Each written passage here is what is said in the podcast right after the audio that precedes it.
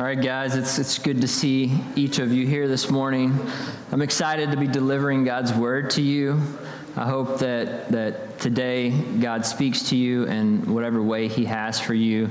You know, my prayer as I prepare a lesson every time is, is to remove me, for God to remove me from the picture and to speak to you through His word.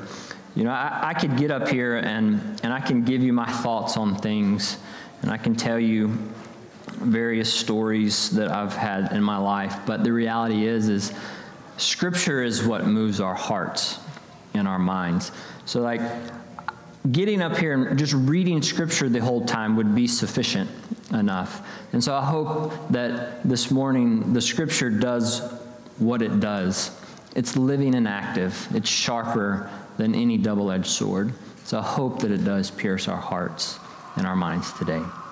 So let us begin with our, our reading this morning, our gospel reading from Matthew chapter 1, verses 18 through 25. Now, the birth of Jesus Christ took place in this way.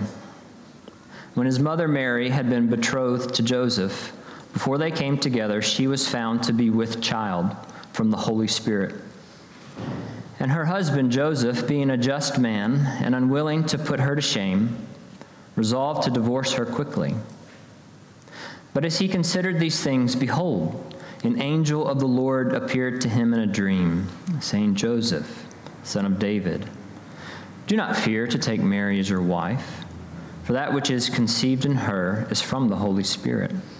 She will bear a son, and you shall call his name Jesus, for he will save his people from their sins. All this took place to fulfill what the Lord had spoken by the prophet. Behold, the virgin shall conceive and bear a son, and they shall call his name Emmanuel, which means God with us. When Joseph woke from sleep, he did as the angel of the Lord commanded him. He took his wife, but knew her not until she had given birth to a son, and he called his name Jesus. So today we're continuing into Advent. As a reminder, Advent simply means the coming of. So we celebrate the coming of Jesus to this earth. And we joyfully wait for Jesus' second coming to usher in his absolute rule over all creation and mankind. The last three weeks of Advent, we have explored a different virtue so we've looked at hope, peace, and joy. And now this week we're going to look at love. So to recap those virtues, hope can be understood as confident expectation. So what I'm expecting to happen, but I'm confident in that, I'm hoping for that. Romans 8, 22 through 25 says this. For we know that the whole creation has been groaning together in the pains of childbirth until now. And not only the creation, but we ourselves, who have the first fruits of the Spirit, groan inwardly as we wait eagerly for adoption as sons, the redemption of our bodies. For in this hope we were saved. Now, hope that is seen is not hope, for who hopes for what he sees? But if we hope for what we do not see, we wait for it with patience. So in this verse, we see what we eagerly hope for is adoption as sons and daughters. The redemption of our bodies. You see, as believers, when we, when we look at this world, we see brokenness. We see a world in need of restoration. And that is what we hope for for Jesus to return and make all things new. The next virtue, peace, this can be defined as tranquility, harmony, security. This is the primary use of the word found in the New Testament. In Romans 8 6 tells us, For to set the mind on the flesh is death, but to set the mind on the spirit is life and peace. So we see here that setting our minds on the flesh is death, but if we set our minds on the Spirit, that is, on things that are above, heavenly things, not earthly things, life and peace shall come. And then Philippians 4 4 through 7 says, Rejoice in the Lord always. And again, I will say, rejoice. Let your reasonableness be known to, to everyone. The Lord is at hand. Do not be anxious about anything. But in everything, by prayer and supplication with thanksgiving, let your requests be made known to God. And the peace of God, which surpasses all understanding, will guard your hearts and your minds in Christ Jesus. So, just as a side note here, that, that word reasonableness, what it means is gentleness, kindness, an attitude of lenience, yielding. So we can say, let your gentleness, kindness, an attitude of lenience and yielding be known to everyone. And here we see the peace of God. So think tranquility, think harmony. And notice how peace is described. What does it do? It surpasses all understanding. And its effect will guard your hearts and minds in Christ Jesus. Guys, in our tumultuous world today, we desperately need this peace, right? Absolutely. We desperately need this peace. In our world where lawlessness continues to increase, we need this peace. This peace is confusing to the world because, again, it surpasses all understanding. It's unexplainable, but it is crucial for our maturity in Christ. So, what is it in your life that takes away your peace? What is that that takes away your peace? And how can we pursue peace, that peace from God? The next virtue was joy. Biblical joy can be understood as the natural reaction to the work of God. When we think about the first advent, that is the coming of Christ to the earth, he was the propitiation for our sins, or another way to say this is the satisfaction, if you will, for our sins. There is great joy that is produced. We have the joy of our salvation, if you will. So Jesus' saving work has an effect on us which produces joy. Psalm 51:12 says, "Restore to me the joy of your salvation and uphold me with your willing spirit. So, the effect of salvation is joy. So, today we're going to explore love. It's our fourth virtue. Love is a difficult virtue because it's a word that our culture uses to describe many different things, and it, and it somewhat creates a bit of confusion on what it actually means to love and be loved. So, for the sake of our lesson today and our understanding just really of love, period, we're going to use the scriptures to define what love is. I frequently say, as a follower of Christ, I, I am not at liberty to form my own truths. Our culture says you can, but I, as a believer in Christ, say, I cannot form my own truth, but I am to be conformed to the absolute truth of Scripture. Absolute, meaning not changing, of Scripture, as my thoughts and opinions become mirrored with God's. So let us use Scripture for this very thing to define love. And let us use Scripture to define other aspects of our life. If you're confused on what various things may be or mean, let's go to the Scriptures and find out. The go to passage for love is 1 Corinthians 13. This is what it says If I speak in the tongues of men and of angels, but have not love, I am a noisy gong or a clanging cymbal. If I have prophetic powers and understand all mysteries and all knowledge, and if I have all faith so as to remove mountains, but have not love, I am nothing. if I give away all I have, and if I deliver up my body to be burned, but have not love, I gain nothing. And here comes the definition. Verse 4 Love is patient and kind. Love does not envy or boast. It is not arrogant or rude. It does not insist on its own way. It is not irritable or resentful. It does not rejoice at wrongdoing, but rejoices with the truth. Love bears all things, believes all things, hopes all things, endures all things. Love never ends. As for prophecies, they will pass away. As for tongues, they will cease.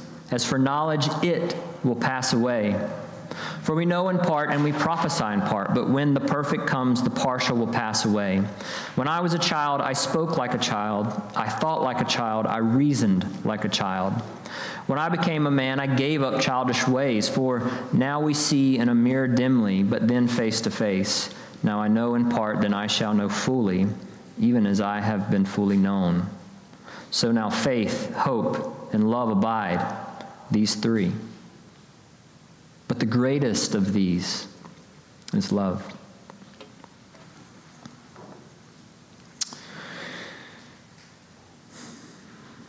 Isn't this the perfect definition of love? Doesn't this clear up confusion as to how we use love? Doesn't it clear up the confusion of what love really is in our culture? What we're describing here is the essential nature of God. This is why 1 John 4 says that God is love. So we can say in God's nature, He is patient and kind. He does not envy or boast. He's not arrogant or rude, and so on. So God demonstrates His love to us, and we see that in 1 John 4 7 through 10.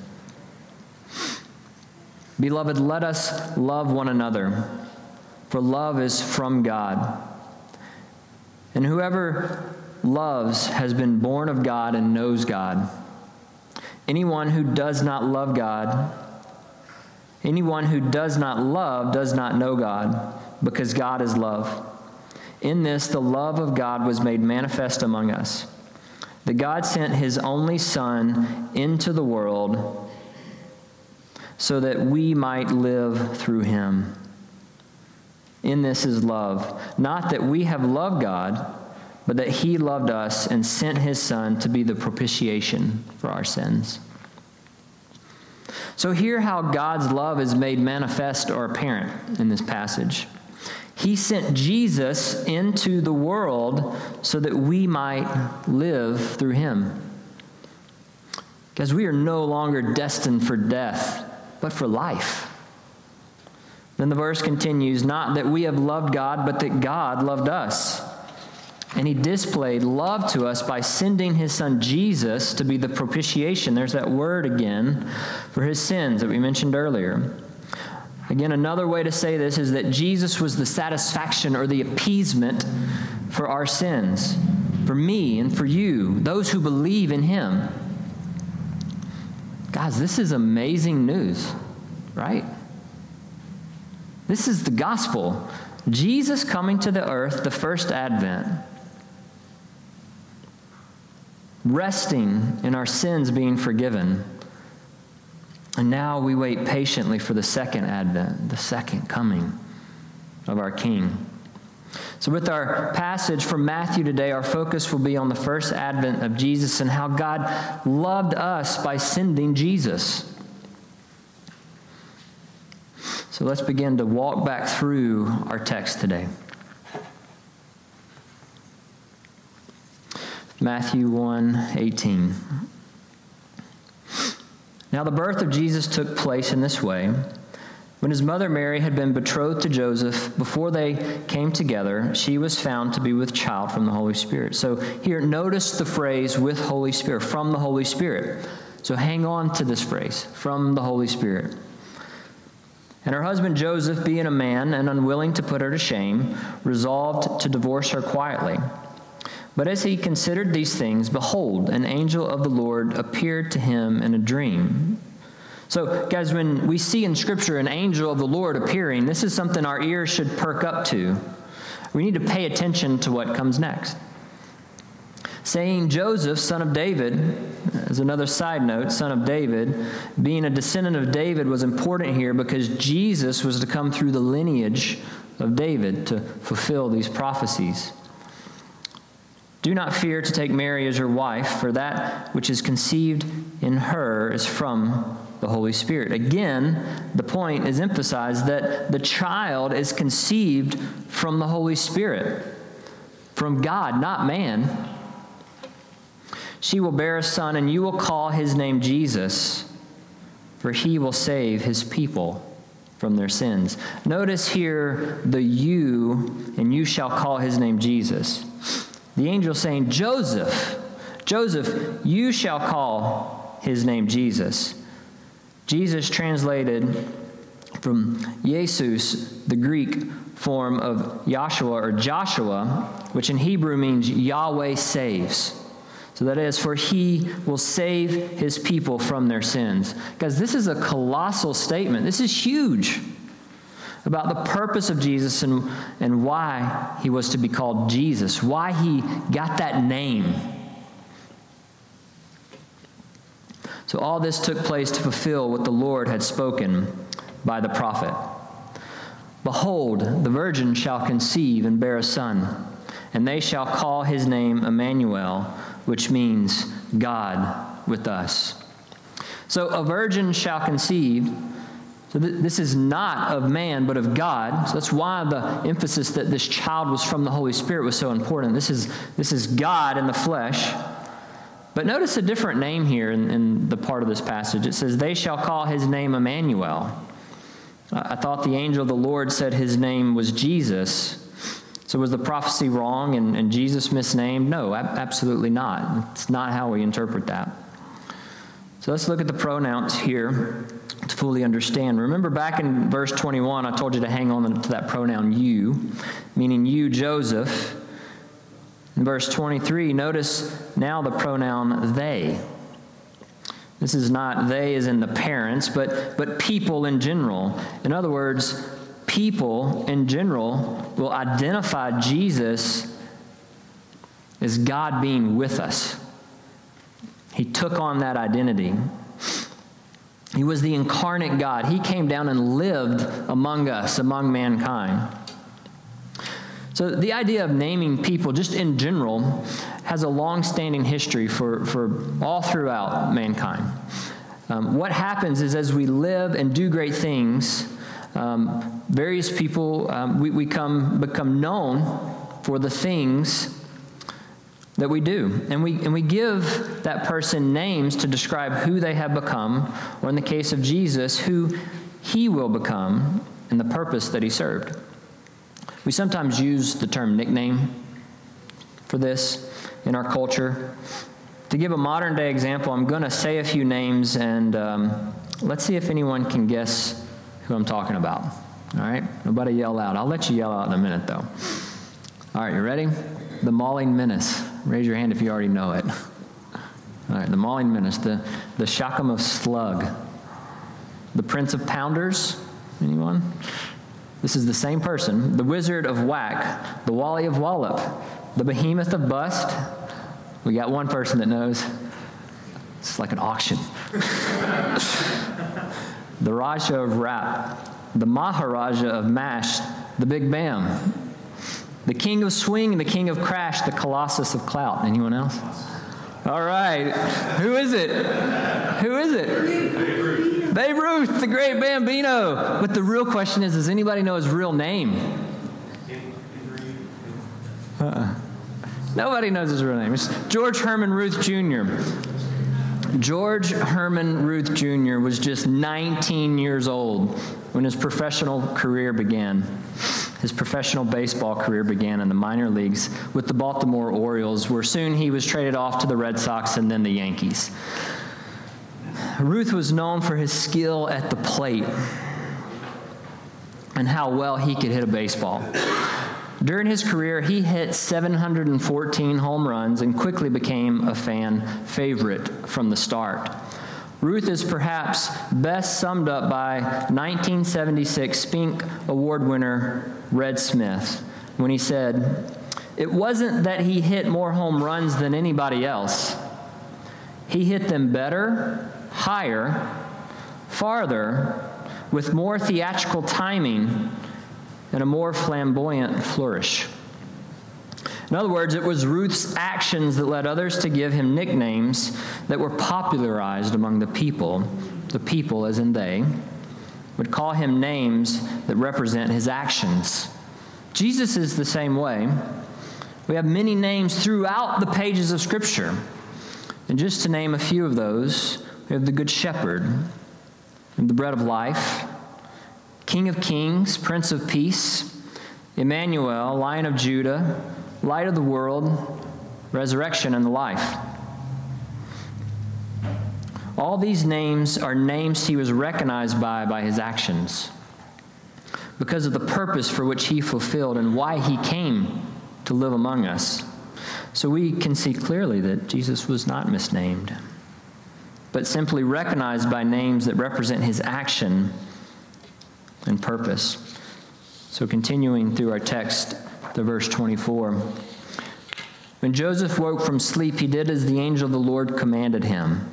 He took his wife, but knew her not until she had given birth to a son. And he called his name Jesus. We see J- G- Joseph obey the commandment, and he continued with Mary. But he knew her not, meaning he did not have sexual relations with her till she gave birth. Then Joseph gave him the name Jesus.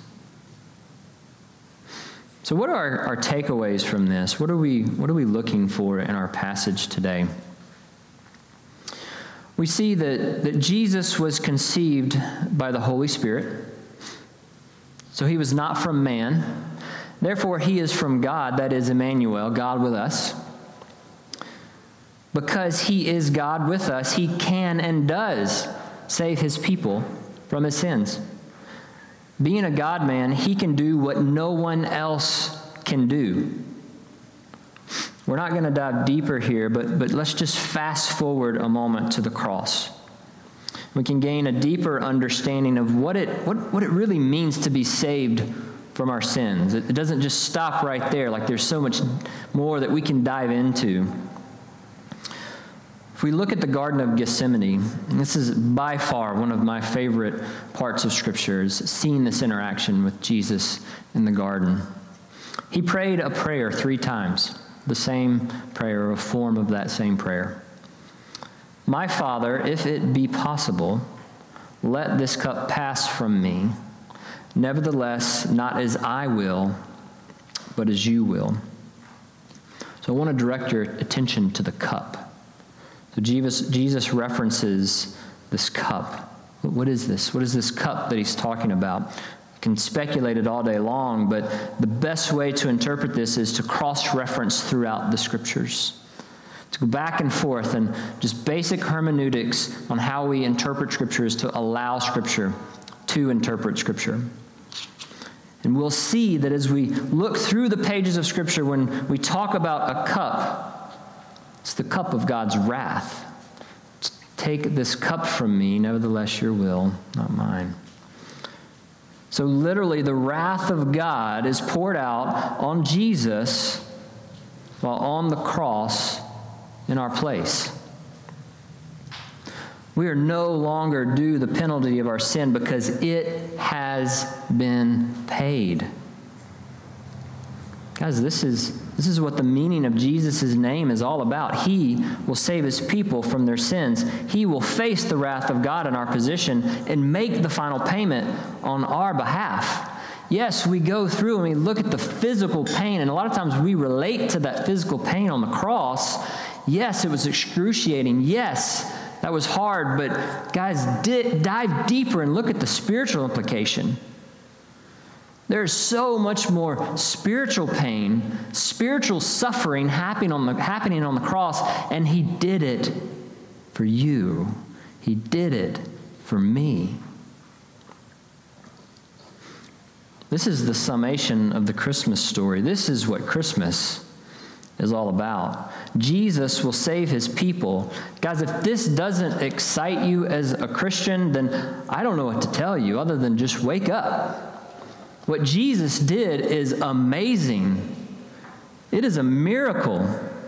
This is amazing news. And reading about the fulfillment of Jesus coming into the world is something that we as believers should never get tired of hearing. I could hear it all day long and be perfectly content because it is exciting news.